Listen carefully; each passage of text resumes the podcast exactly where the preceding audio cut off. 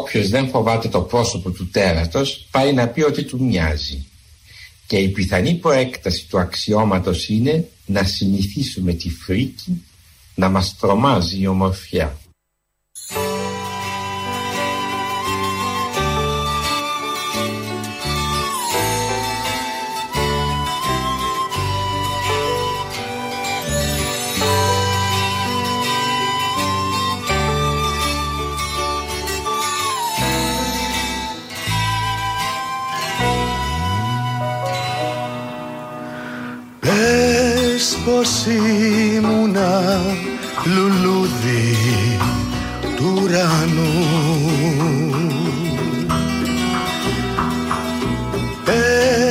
Πες πως ήμουνα περβολή του γυαλού Ένα σύννεφο που χάθηκε ένα πλοίο που σαλπάρισε και δεν γύρισε ξανά για το γυαλό. Ακούτε το πρόσωπο του τέρατος κυρίες και κύριοι. Είναι που χάθηκε ένα πλοίο που σαλπάρισε και δεν γύρισε ξανά για το γυαλό. Βρασίδας Δάκης Χαραλαμπίδης, κυρίες και κύριοι, γεννήθηκε στην Αλεξάνδρεια 26 Αυγούστου 1943 και 29 Μαου, δηλαδή εχθές έφυγε από τη ζωή. Ήταν Έλληνας τραγουδιστής. Γνωστός με το όνομα Δάκης.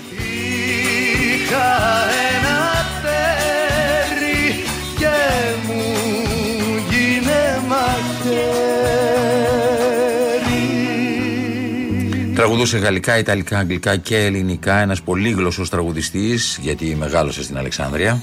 Πες πως ήμουν μια βροχή το καλοκαίρι. Τον έβλεπες μέχρι και πριν λίγους μήνες και έλεγε ότι διατηρεί τη νεότητά του. Ήταν ένας άνθρωπος ο οποίος δεν έλεγε να γεράσει, έφυγε όμως, δυστυχώς. Όλοι μας τα φύγουμε, το ξέρουμε. Αλλά πάντα όταν φεύγει ένας άνθρωπος που έχει κάνει αυτή την καριέρα, στεναχωριόμαστε. Σύννεφο που χάθηκε ένα πλοίο που σαλπάρισε και δεν γύρισε ξανά Συνεργάστηκε με όλους τους Έλληνες συνθέτες, το Μιμή Πλέσσα, το Σπανό, το Κατσαρό, το Χατζινάσιο, το Χατζή, τον Βίλιαμς, τον Αλέξη Παπαδημητρίου, τον Γιώργο Μανίκα, τον Σάκη Τσιλίκη, τον Χάρη Χαλκίτη, τον Βαγγέλη Πιτσιλαδί, τον Γκριμιζάκη, τον Ξενάκη, τον Θεοφάνου, τον Λαβράνο, τον Καρβέλα, τον Σοβέργη και βεβαίως τον Θεοδοσιάδη.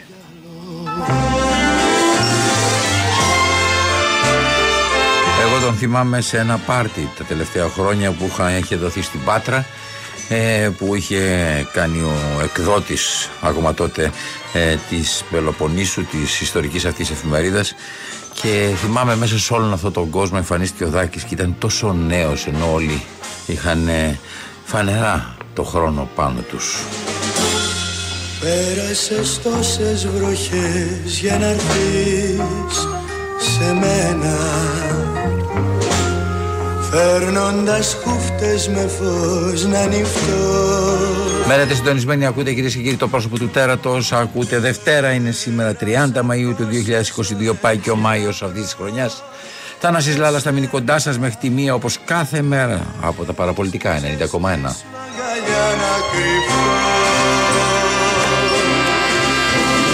Τόσα καλοκαίρια μου είχαν φύγει από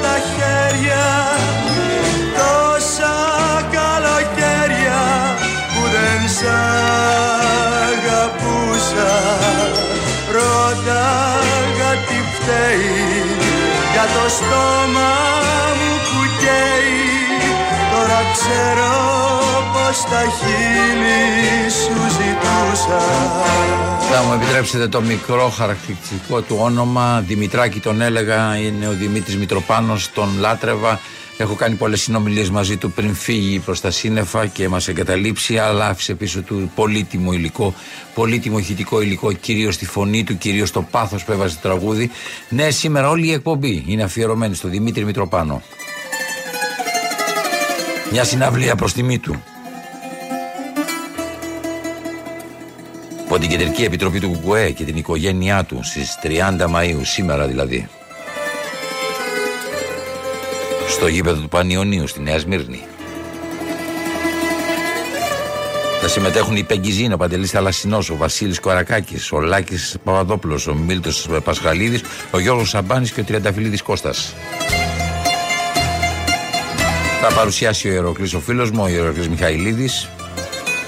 Και ο Παπαζαχαράκη έχει κάνει την καλλιτεχνική επιμέλεια. Ο Δημητράκης ο Ευαγγελινός. Ζωή δαλίκα κοκκίνη. Μια φωνή Ελλάδα. Στις εθνικές, στις εθνικές του κόσμου Δημήτρης Μητροπάνος σήμερα στο γήπεδο του Πανιωνίου στη Νέα Σμύρνη. Τραγούδια βενζίνα το φτωχό. Σπουδαία ψυχή. Αγάπη θεοσκότεινη πολλά ουίσκια εντός μου ακούνε τα ζεϊμπέκικα σαν το πατερί μου. Με ένα βαρύ ζεϊμπέκικο λοιπόν κυρίες και κύριοι ξεκινάει αυτή η εκπομπή. Σήμερα Δημήτρης Μητροπάνος στα τραγουδάκια όλα θα είναι του Δημήτρη Μητροπάνου της φωνής αυτής της υπέροχης φωνής που γεννήθηκε στην Αγία Μονή μια συνοικία των Τρικάλων από την οποία καταγόταν η μητέρα του στις 2 Απριλίου του 1948 Πουλά μου το γάμο 17 Απριλίου 2012 έφυγε από τη ζωή. Ίκρα τα χρόνια μας τα υγρά Ο Δημήτρης μεγάλωσε χωρίς πατέρα Ε, Εργοστάσια μεγάλα Αλλά αυτά τα απίστευτα της τύχης και της ε, ζωής Κάποιος γράφει άλλωστε το σενάριο. Τον γνώρισε μετά από 29 χρόνια πιστεύοντας ότι δεν υπήρχε για 29 ολόκληρα χρόνια. Φεύγω από αυτό που νιώθω Έκαψα το πόθο μόνος μια νυχτιά Νόμιζε ότι είχε σκολτεί, είχε σκοτωθεί στον εμφύλιο. Με βαθιά ρητίδα μες στη ξενιτιά Φεύγω από αυτό που νιώθω Και έτσι έφυγε από αυτό που ένιωθε ότι ήταν ορφανός, ότι δεν είχε γνωρίσει πατέρα. Ναι, ήρθε ένα γράμμα όταν ήταν στα 16 του και ο πατέρας του του έλεγε: Ζω στη Ρουμανία. Όπου να είναι θα σε δω ξανά. Και έτσι απέκτησε πατέρα στα 16. τα χρόνια σιδέρα και τζουφιαλά και τζουφιαλά μαρίνα Το πρόσωπο του τέρατος και πώς να μην του μοιάσετε; την κατίνα Καλή εβδομάδα. μέτρα φασόν αγάπη θεοσκότεινη Θεσσαλονίκη Αθήνα αγάπησε με σήμερα και στη διαπάσω Αυτή η εκπομπή κυρίες και κύριοι για πρόλογο, κάθε φορά για πρόλογο θα έπρεπε κανονικά να σας περιγράφει το παράλογο που έχει εγκατασταθεί μέσα στη ζωή μας και έχει υποκαταστήσει τη λογική. Ναι, σε αυτή την εβδομάδα γεμάτο παράλογα τα οποία είναι τα πιο λογικά. Ακούγονται στα ελληνικά αυτιά σαν να μην υπάρχει τίποτα. Τίποτα να αμφισβητηθεί. Όλα έτσι όπως ακριβώς μας τα δίνουν, έτσι τα καταπίνουμε, έτσι τα τρώμε. Υγρά τα χρόνια μας τα υγρά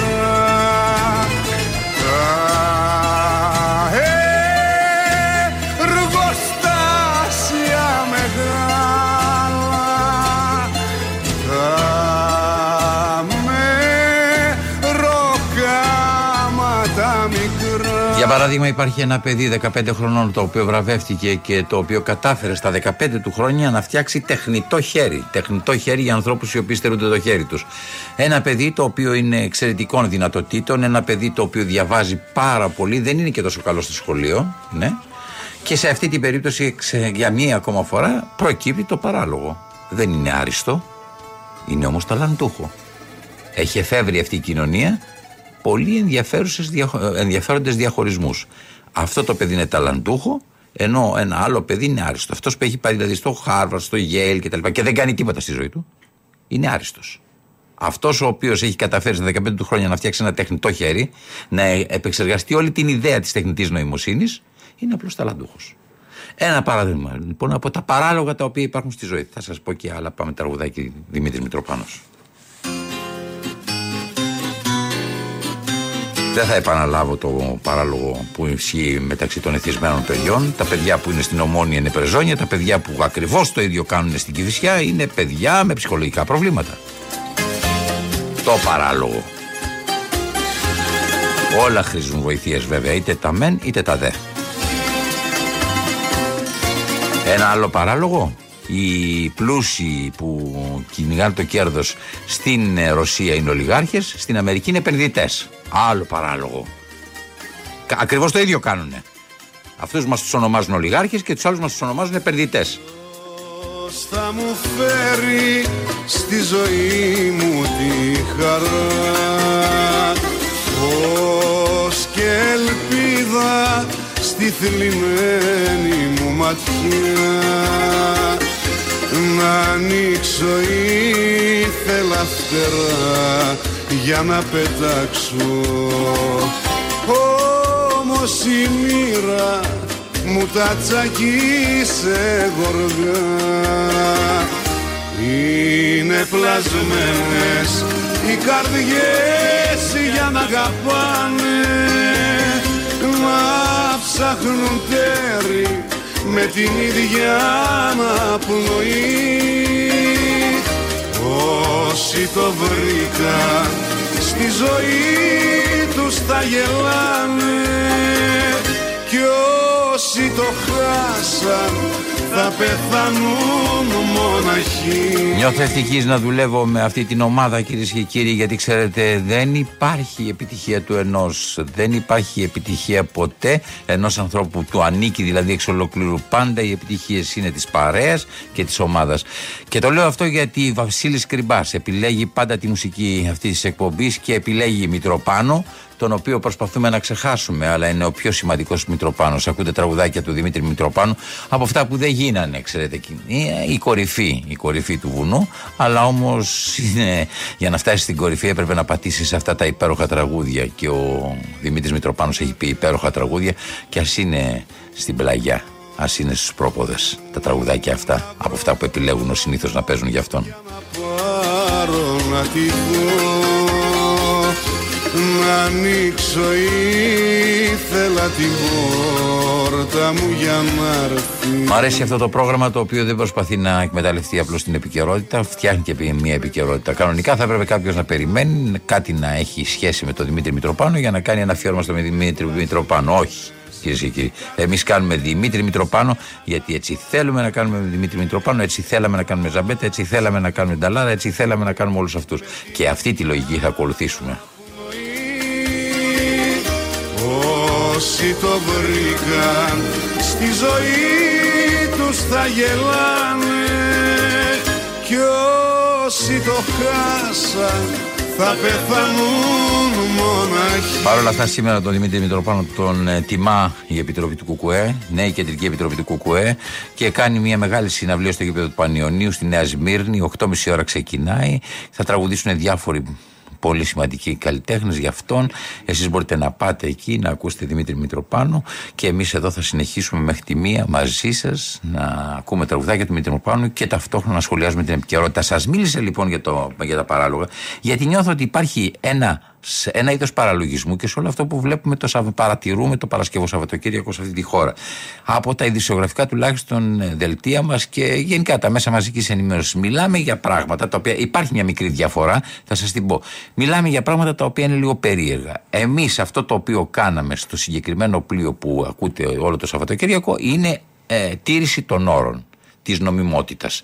Ήτανε, πέρασε μέσα από τα δικά μας ύδατα, το σταματήσαμε, πήραμε το εμπόρευμα επειδή ήταν από τη Ρωσία και έχει πάρθει μια απόφαση ότι είναι παράνομη να κυκλοφορεί το ρωσικό πετρέλαιο. Μέσα σε εισαγωγικά όλα, εντάξει, γιατί κυκλοφορεί το ρωσικό πετρέλαιο, συνεχίζουμε να αγοράζουμε αέριο από την ε, μερούβλια από την ε, Ρωσία. Όλα αυτά τα κάνουμε κανονικά. Εκεί όμως δεν πλήττεται η νομιμότητα. Παρ' όλα αυτά, αυτοί οι οποίοι επενέβησαν από τη μεριά την άλλη από το Ιράν είναι πειρατές.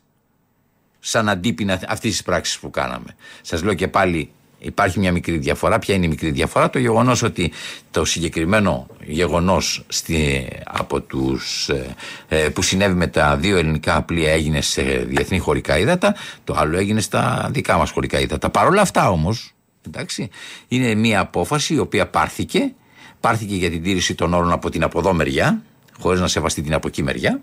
Και πάλι μια απόφαση που πάρθηκε από την από εκεί μεριά, χωρίς να σεβαστεί την από εδώ μεριά. Αυτό το παράλογο συνολικά, το οποίο το ονομάζουμε κάθε φορά διαφορετικά για να, το, για να μπορέσουμε να το εξηγήσουμε. Τους με, οι μένει είναι πειρατές και οι άλλοι είναι άνθρωποι τήρησης των όρων. Δεν καταλαβαίνουμε ότι παίζουμε ένα παιχνίδι το οποίο είναι κόντρα στη λογική. Κανένας δεν μπορεί να καταλάβει τι συμβαίνει. Οι περισσότεροι εκεί έξω λένε Μα γιατί τα πιάσαν τα δύο πλοία, σαν να μην υπάρχει προηγούμενο, σαν να μην υπάρχει αφορμή. Κανένας δεν βγαίνει να πει την αφορμή. Υπάρχει μια αφορμή που τα πιάσανε. Δεν ήταν ουρανοκατέβατο. Εντάξει. Αυτός ο παραλογισμός λοιπόν δεν καταλαβαίνουμε ότι θα έχει συνέπειες στην ίδια μας τη ζωή. Εγώ αυτή την αντίληψη ε, προσπαθώ να, να πω τόσο καιρό από αυτή την εκπομπή. Δηλαδή δεν είναι ένας παραλογισμός ο οποίος απλώς και μόνο ικανοποιεί τη στιγμή. Είναι ένας παραλογισμός ο οποίος αλλάζει τη ζωή μας. Εγκαθιδρύει το παράλογο μες στη ζωή μας και από εδώ και πέρα θα συζητάμε με όρους παραλόγου και όχι με όρους λογικής. Όπως για παράδειγμα, θα περάσω στο δεύτερο θέμα. Πάλι ένα τραγουδάκι ακόμα. Για τη σύνοδο κορυφής θέλω να πω.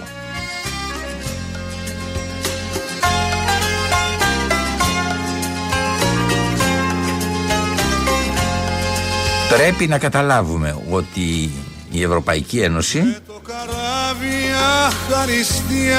μια μέρα κρύα σαν παρίσες και απ' τα προσωπικά σου δώρα εκτός από βροχή και μπόρα ένα μονάχα μ' άφησες. Όλες αυτές οι σύνοδοι, σύνοδοι κορυφής Μια παλιά φωτογραφία αγκαλιά στη θάλασσα Χθες την έκανα κομμάτια να μην βλέπουνε τα μάτια πόσα χρόνια χάλασα Τι ωραίο τραγούδι.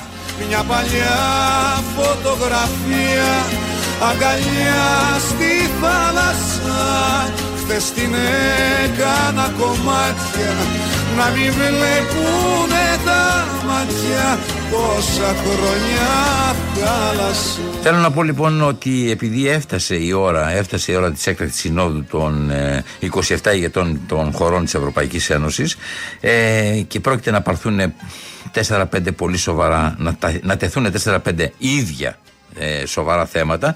Ε, η μέθοδος του κλωτσά με τον Τενεκάκι, Τενεκεδάκι παρακάτω, νομίζω ότι και σε αυτή τη σύνοδο θα συμβεί. Εντάξει.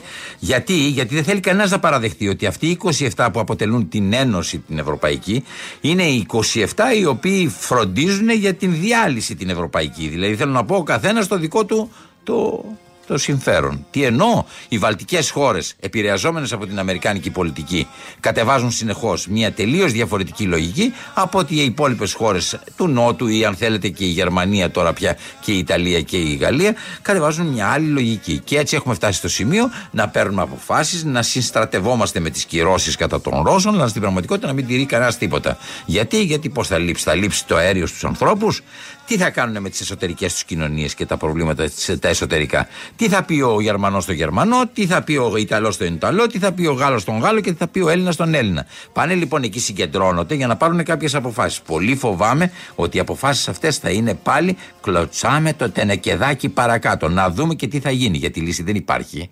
Είναι πολύ πιο φθηνό από εκεί το αέριο, είναι πολύ πιο φθηνό από εκεί το πετρέλαιο και γι' αυτό το λόγο κιόλας πάμε και το αγοράζουμε από εκεί. Δεν είναι ότι εξαρτώμεθα ουρανοκατέβατα από τους Ρώσους.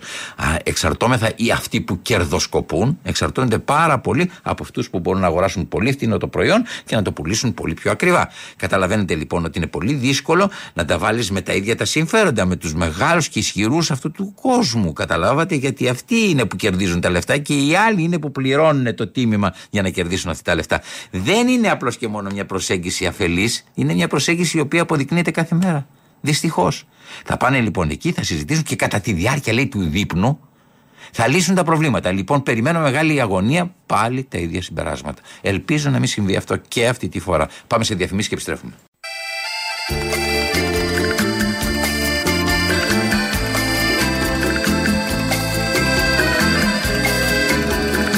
Εδώ είμαστε κυρίες και κύριοι.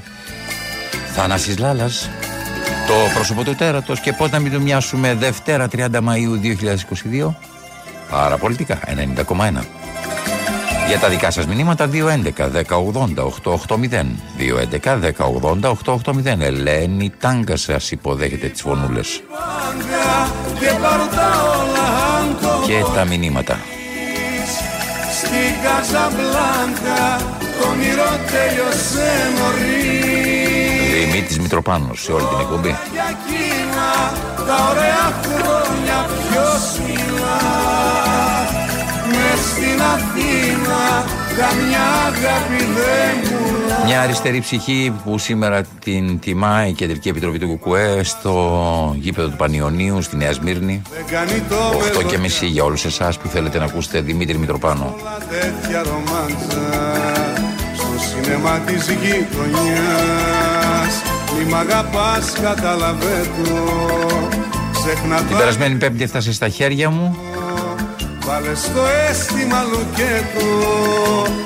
Ένα βιβλίο.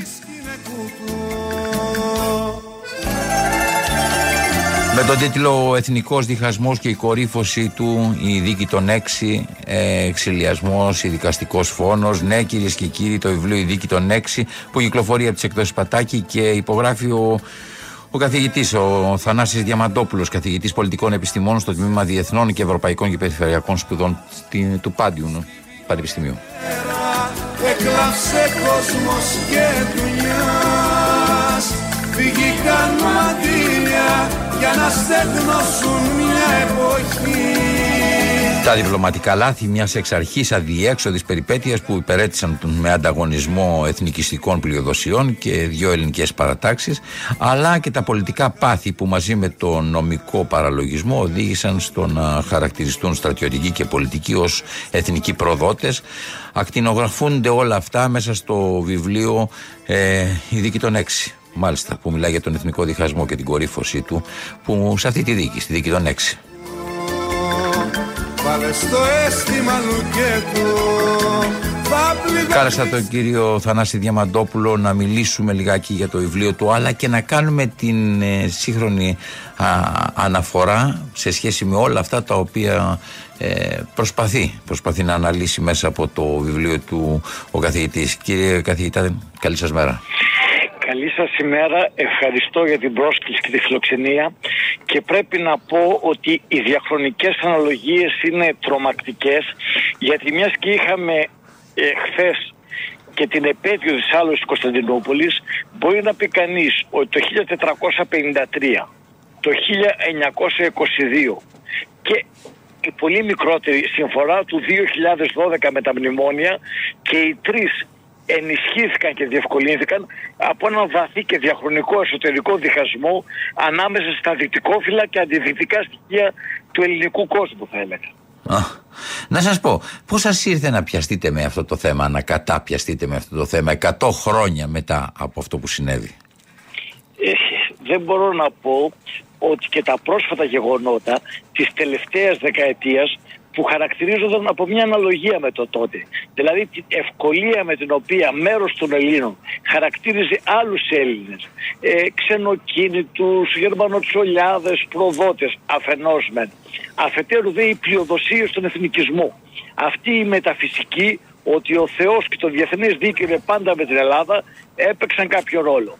Αλλά είχα έναν πατέρα που ανήκε στη γενιά η οποία σημαδεύτηκε από αυτό το γεγονός και πάντα εμφάνιζε τη δίκη των έξι, μόνο το ίδιος προερχόταν από βενιζελική οικογένεια ως δικαστικό φόνο προορισμένο να αποκαλέσει και άλλους, όπως συνέβη αντίστοιχους αργότερα. Ήρθε και η επέτειος των 100 χρόνων και θεώρησε ότι είναι μοναδική ευκαιρία να αναδείξω τα λάθη και τα πάθη που αναπαράγονται και πολύ συχνά νομοτελειακά οδηγούν σε κάποιες καταστροφές. Πεςτε μου ειλικρινά, τα πάθη είναι ένα πράγμα που ενθαρρύνεται εξαιρετικά από τα λάθη των πολιτικών ηγεσιών; Ε, όχι μόνο των πολιτικών ηγεσιών, αλλά επιτρέψτε μου να πω και των γνωμοηγητόρων.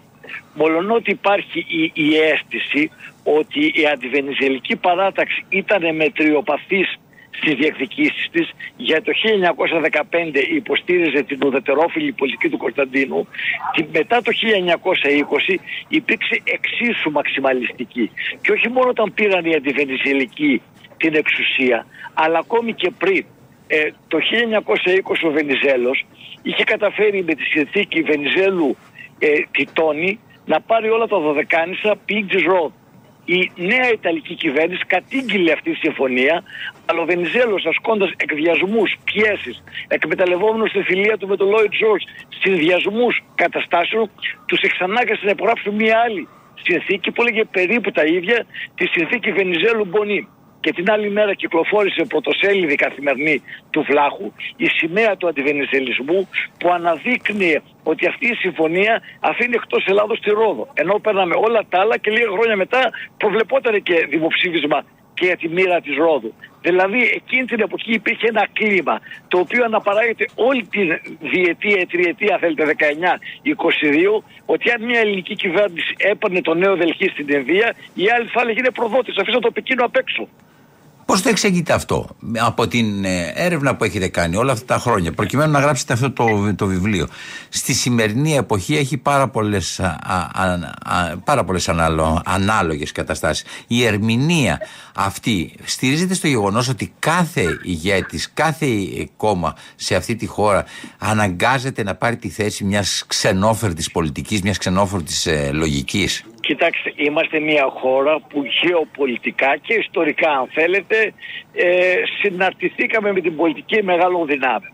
Αλλά ταυτόχρονα είναι μια χώρα στην οποία άργησε η εθνική και η εδαφική της ολοκλήρωση και αυτό δημιούργησε ένα συλλογικό αποθυμένο σε συνδυασμό με τη μνήμη των παλιών ιστορικών μεγαλείων της Βυζαντινής Αυτοκρατορίας ε, ελλείμματος εθνικού και κάθε πολιτικός ε, και κάθε διαμορφωτής κοινής γνώμης πλειοδοτεί σε αυτό το στοιχείο χωρίς να λαμβάνει υπόψη του ότι ο πραγματισμός καμιά φορά είναι η πιο εθνοφιλής πολιτική. Και ένα σχόλιο που είχα γράψει πρόσφατα ήταν ότι αν η πολιτική της περίοδου 1919-1912 τολμούσαν να πούνε δημόσια και δεν πάθαιναν μουγκαμάρα από φόβο της εκλογικής τους βάσης ή μήπως θεωρηθούν από τους αντίπαλους ως μειοδότες. Ε, σε αυτά που έβλεπαν και τα έλεγαν δημόσια, τότε η μικρασιατική καταστροφή δεν θα είχε συντελεστεί. Άλλο θέμα αν εκ των υστέρων και με πολύ αίμα και αυτή βοήθησε στην εθνική, στην εθνολογική ομοιογενοποίηση του ελληνικού κράτους. Πάντα ένα κακό μπορεί να φέρει καλά, αλλά όμως στην πραγματικότητα το κακό παραμένει κακό. Οπωσδήποτε και αν σκεφτεί κανείς τι θα σήμαινε να υπάρχει μια ακμάρουσα οικονομικά και πολιτιστικά ελληνική κοινότητα στην άλλη όχθη του, του Αιγαίου είναι προφανές ότι ήταν μια μεγάλη εθνική συμφορά πέρα του αίματος και του πόνου αλλά και αυτού που άφησε, μην το υποτιμάμε αυτό, ο δικαστικός κανιβαλισμός. Γιατί δεν ήταν δικαστικός παραλογισμός. Όταν λέτε αλλά... δικαστικός κανιβαλισμός, τι εννοείτε ως προς τη δίκη των έξι; Δηλαδή, τι ε, συνέβη δικαστικά, νομικά; Ε, τα, τα πάντα.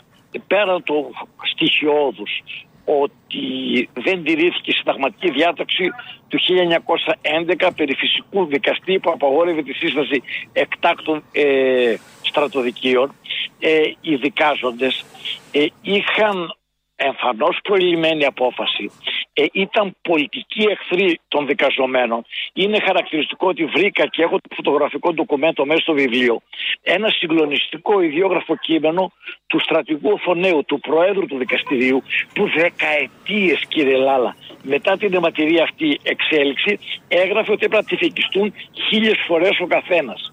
Δείχνει πόσο ήταν βαθύ το μίσο. Εδώ πρέπει να πούμε ότι ούτε ο Ελευθέρω Βενιζέλος έκανε κάτι για να μην εκτελεστούν. Ε, όχι, είναι, είναι αλήθεια ότι στην πραγματικότητα αυτό που έκανε το έκανε με τόσο δισταγμό και τόσο συνειδητή καθυστέρηση ενός τηλεγραφήματος που έστειλε ε, ε, στην πραγματικότητα το είπε και ο ίδιος πολλές φορές ο Ελευθέρος Βενιζέλος θεωρούσε ότι ο κατευνασμός της κοινή νόμης δεν θα μπορούσε να επέλθει ε, χωρίς να χυθεί αίμα. Και αυτό ήταν μια πολιτική σκέψη, σκληρή πολιτική σκέψη που είχε μια βάση. Αλλά δεν πρέπει να ξεχνάμε ότι υπήρχαν και άλλες σκοπιμότητες. Ε, οι απίστευτα ιδιωτηλείς σκοπιμότητες. Αν ο παράγοντας, ο καθοριστικός παράγοντας πίσω από την εκτέλεξη. Αυτός που επέβαλε στην ηγεσία σε επανάσταση του 22 την εκτέλεση ήταν ο στρατηγός Θεόδωρος Πάγκαλος. Ε, Ψάχνοντας 10 χρόνια πίσω, είναι απίστευτο πόσα προσωπικά μίση του Πάγκαλου βρήκα κατά του στρατηγού Χατζιανέστη. Ο στρατηγός Χατζιανέστης τον ξεφτέλιζε γιατί ήταν πιατσικολόγος, έμπαινε με τον πιστόλι και αφαιρούσε τρόφιμα από Βούλγαρους ε, νοικοκυρέους, κυρίως όμως είχε ζητήσει δύο φορές την παραπομπή του στο στρατοδικείο, μία διότι πήγε να συγκαλύψει με ένα, προ, με ένα πόρισμα, όχι πήγε να συγκαλύψει, συγκάλυψε μαζικούς βιασμούς μουσουλμανίδων που διέπραξαν Έλληνες φαντάροι. Κυρίως όμως διότι εκτέλεσε ένα ολόκληρο χωριό του Καλβανών οι οποίοι μεταδίκανα είχαν αμυνθεί ε, του προελάβοντος ελληνικού στρατού, ε, έναντι του προελάβοντος ελληνικού στρατού, με το σκεπτικό ότι άμαχοι δεν επιτρέπεται να μετέχουν σε εχθροπαξίες. Δηλαδή με το ίδιο ακριβώς σκεπτικό με το οποίο οι Γερμανοί στην Κάβδανο και σε ολόκληρη την Κρήτη εκτέλεσαν τους πατριώτες που αμήνθηκαν κατά των λεξιτουδιστών.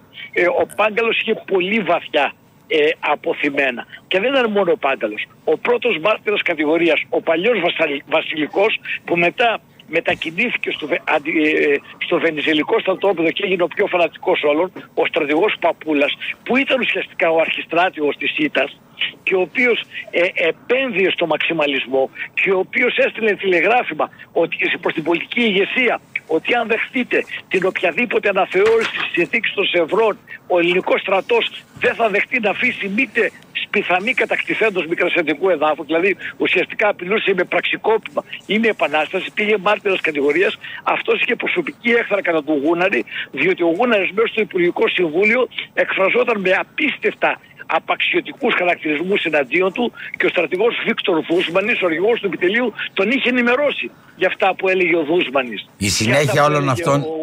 Η συνέχεια όλων αυτών που λέτε νομίζω ότι είναι η ανάγνωση του βιβλίου η, η δίκη των έξι που κυκλοφορεί από τις εκδόσεις Πατάκη και υπογράφετε εσείς. Αλλά πριν κλείσουμε την ε, συνομιλία μας, θα ήθελα να σας πω, αν μετά από 100 χρόνια ο ιστορικός του μέλλοντος γράψει για την περίοδο που ζούμε τώρα, πιστεύετε ότι θα αναφέρετε στα ίδια πράγματα, δηλαδή με λίγα λόγια, πίσω από όλο αυτό που βλέπουμε σε πρώτο επίπεδο εμείς σήμερα, ε, μέσα από την πολιτική ηγεσία να συμπεριφέρεται και να συναναστρέφεται με διάφορες ιδέες και διάφορους, ε, διάφορα κράτη. Ε, πιστεύετε ότι αυτό το πράγμα έχει καμία αλλαγή; Εγώ νιώθω ότι αυτά όλα που περιγράφετε λίγο πολύ συμβαίνουν και σήμερα. Με τη μόνη διαφορά τα κουκουλώνουμε και θα έρθει ο ιστορικός ναι. του μέλλοντος κάποια στιγμή να τραβήξει την κουβερτούλα και να δούμε από κάτω ότι γινόταν ακριβώς τα ίδια οι αναλογίες υπάρχουν κύριε Λάλα. Και Φοβάμαι ότι δεν είναι μόνο αναλογίες. ανάλογα από το πώς θα πάνε τα πράγματα. Δηλαδή, για να είμαστε ειλικρινείς και τότε και σημερα η Ελλάδα ήταν αναγκασμένη να βρεθεί υπό την ομπρέλα μεγάλων διεθνών παικτών, να εμπλακεί σε διμερείς ή πολυμερείς συμμαχίες, αλλά κανείς δεν μπορεί να αποκλείσει ότι αυτές οι διμερείς ή πολυμερείς συμμαχίες είναι ενδεχόμενο να μας εμπλέξουν στις σκοπιμότητες ξένων δυνάμεων και να παίξουμε το ρόλο του χρήσιμου ηλίθιου. Μα κυρίως, κυρίως, κύριε καθηγητάς, κυρίως αυτό συμβαίνει. Για παράδειγμα σήμερα καταλαβαίνω ότι θα πάει ο Πρωθυπουργός της χώρας στη Σύνοδο, στην έκτακτη Σύνοδο, να καταγγείλει όλο αυτό που κάνει με την Τουρκία. Αλλά δεν καταλαβαίνω για ποιο λόγο, αφού η Τουρκία κάνει αυτό που κάνει, γιατί δεν πηγαίνει ο Πρωθυπουργός στην έκτακτη Σύνοδο να ζητήσει κυρώσεις κατά της Τουρκίας για την Κύπρο για αυτό που κάνει στην Αμόχωστο. Δεν καταλαβαίνω γιατί θα πρέπει δηλαδή να καταγγείλει απλώς τις παρεμβάσεις και όχι να καταγγείλει αυτό που ακριβώς είναι η, Κύπρο, η ε, Τουρκία. Ε, ε, Πεςτε μου δηλαδή για να το καταλάβω κι εγώ. Γιατί; εγώ θα έλεγα κάτι άλλο ότι υπάρχουν Έλληνες πολιτικοί και κορυφαίοι Έλληνες πολιτικοί οι οποίοι αποκλείουν την παραπομπή των ελληνικών των ελληνοτουρκικών διαφορών στο Διεθνές Δικαστήριο της Χάγης. Την ίδια ώρα που η Ελλάδα εμφανίζει, το είπα και προηγουμένως, ως έχουσα μεταφυσικά πάντα το διεθνές δίκαιο με το μέρος της, ακόμη και όταν καθορίζει τον, ε, ε τον εθνικό εναέριο χώρο σε αντιστοιχεία προς την Αιγαιαλίτιδα ζώνη, κάτι που αποκλείει το διεθνές δίκαιο, το οποίο η Ελλάδα έχει καταστήσει και εσωτερικό δίκαιο. Γιατί το κάνουν ε, αυτό; Ε, διότι υπάρχει πάντα ε, αυτή η περιραίουσα ατμόσφαιρα που τώρα είναι πολύ πιο ισχυρή από το 1922 που υπήρχε μόνο ο έντυπος τύπος, υπάρχει και ο ηλεκτρονικός τύπος που αφήνει να πλανάται η, η υποψία ότι όποιος είναι πραγματιστής είναι ενδοτικός άρα εθνοπροδότης. Το θάρρος του πραγματισμού και του συμβιβασμού γιατί και δεν υπάρχουν διαχρονικά αθώα συλλογικά υποκείμενα. Όλα τα κράτη, όλοι οι λαοί βρέθηκαν διαδοχικά σε ρόλο θήτη και σε ρόλο θύματος. Και πρέπει να έχουμε τη δύναμη της εθνικής αυτογνωσίας να το αποδεχτούμε και εμείς. Ε, αυτό υπάρχει η τρομοκρατία της κατευθυνόμενης κοινής γνώμης.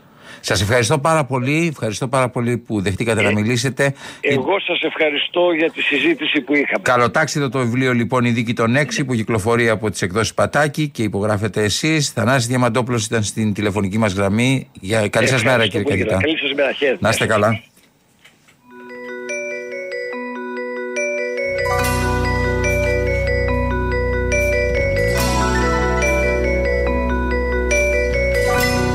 Έλα τη συντονισμένη κυρίες και κύριοι. Σαν πλανόδιο τσίρκο της ζωής. Ακριβώς αυτά που λέει ο Δημήτρης είμαστε. Σε σταθμούς και πλατείε. Πλανόδιο τσίρκο της ζωής. Δεν σε ρώτησα τώρα δίχως πηξίδα. Τα ταξίδια μου κάνω. Τη φωνή σου ακούω. Μα τι λες, δεν σε πιάνω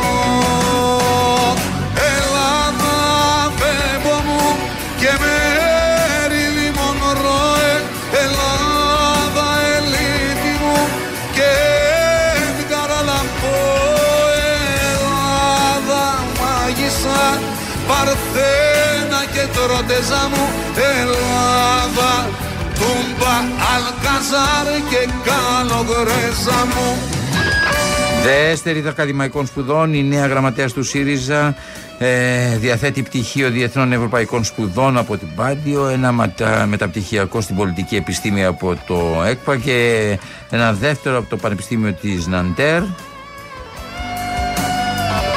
Ήταν από την ομάδα, από την Ομπρέλα δηλαδή, από την αγωνιστική ομάδα, από την ε, ομάδα την αντιπολιτευτική του ΣΥΡΙΖΑ.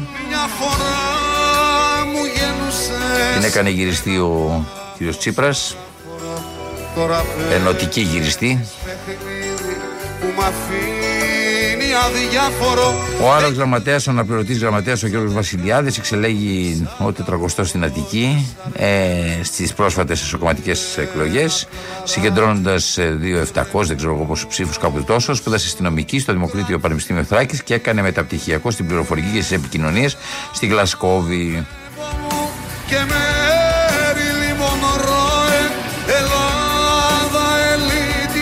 Φαίνεται ο κ. Τσίπρας ότι έχει πάρει τα πάνω και προσπαθεί να δημιουργήσει ένα νέο κλίμα.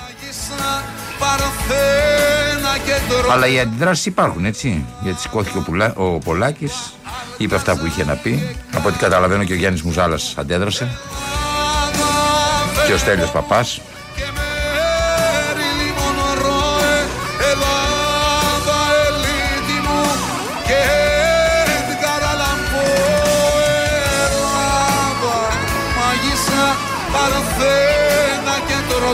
Πάμε σε διαφημίσεις και επιστρέφουμε κυρίες και κύριοι.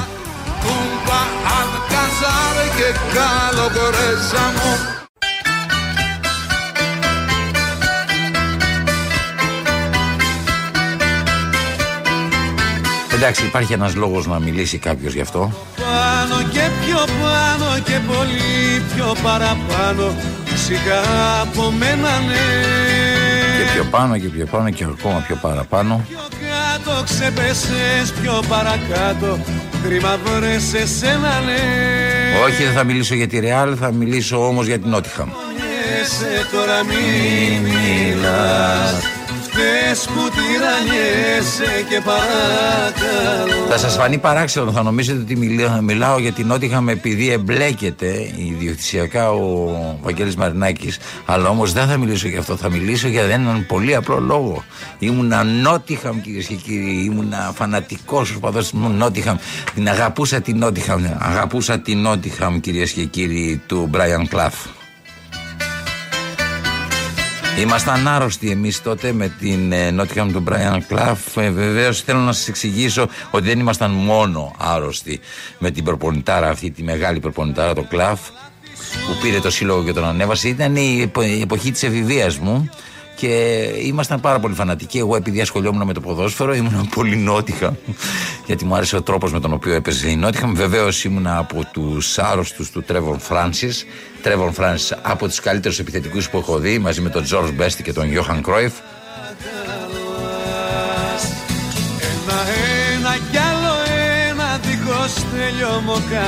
Επίσης ήταν μια ιστορική εποχή αυτό το, 70, το 78-79, αν δεν κάνω λάθος. Ήταν μια ιστορική εποχή για όλους εμάς γιατί ε, στην ε, Νότιχαμ έπαιζε και αν τον θυμάστε, όσοι τον θυμάστε, ο Βέβι Άντερσον, ο οποίος ήταν ο πρώτος μαύρος ποδοσφαιριστής που έπαιξε στην εθνική Αγγλίας και ήταν της Νότιχαμ. Για να καταλήξω βέβαια σε έναν και μοναδικά τον Πίτερ Σίλτον, στον οποίο όφιλε και, την, και το δεύτερο, το δεύτερο τίτλο της η Νότιχαμ ε, στο κύπελο Ευρώπης, αν δεν κάνω λάθος, που έπαιξε με το Αμβούργο. Ε, με το Αμβούργο 1-0. 1-0. Χάριν του Σίλτον είχε ε, πάρει τον τίτλο. Μεγάλη, μεγάλη μορφή τότε. Η Νότιχαμ λοιπόν ανέβηκε ξανά στην ε, πρώτη κατηγορία της ε, Αγγλίας Έχουμε έναν λόγο ακόμα να βλέπουμε Κοσμοτέ TV Ξεπέσες πιο παρακάτω Κρίμα βρες εσένα ναι Μας απογοήτευσε η Λίβερπουλ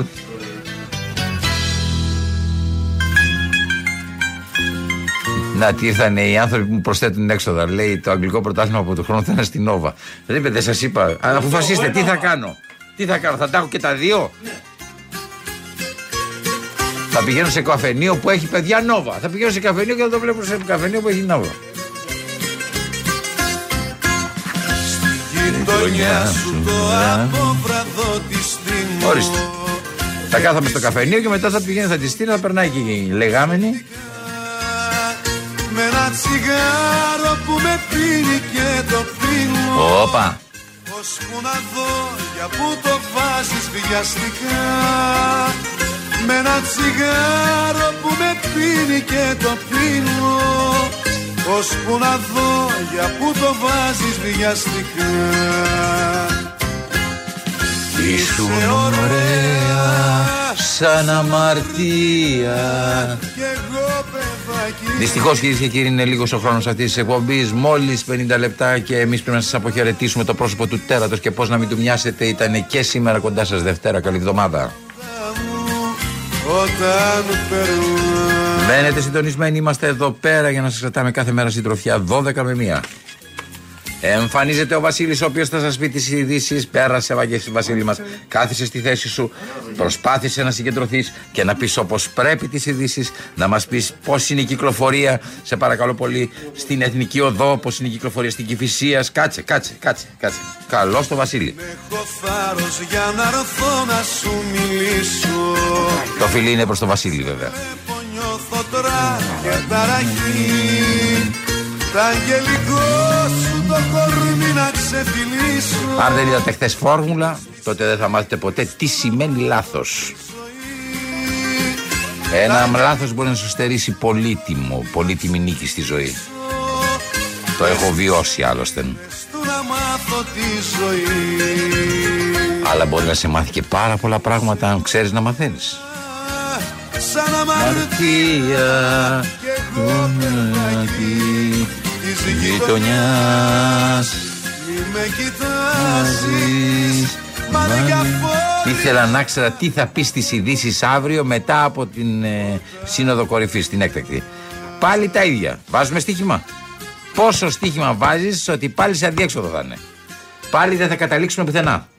Αυτό είναι το μόνο σίγουρο. Απλά τώρα έχουμε το προαναγγελτικό. Αύριο και μεθαύριο θα έχουμε το τελικό. Αυτό είναι. Ήδη έχουν αρχίσει να βγαίνουν πληροφορίες ότι πάμε σε επόμενη σύνοδο για Ε, την τελική απόφαση. Ξέρεις τι, υπήρχε ένα παιχνίδι όταν ήμασταν μικροί που το λέγαμε το με- που είχε ένα ντενεκεδάκι. Γιατί τώρα μεγάλωσες. Ε, ναι, μεγάλο.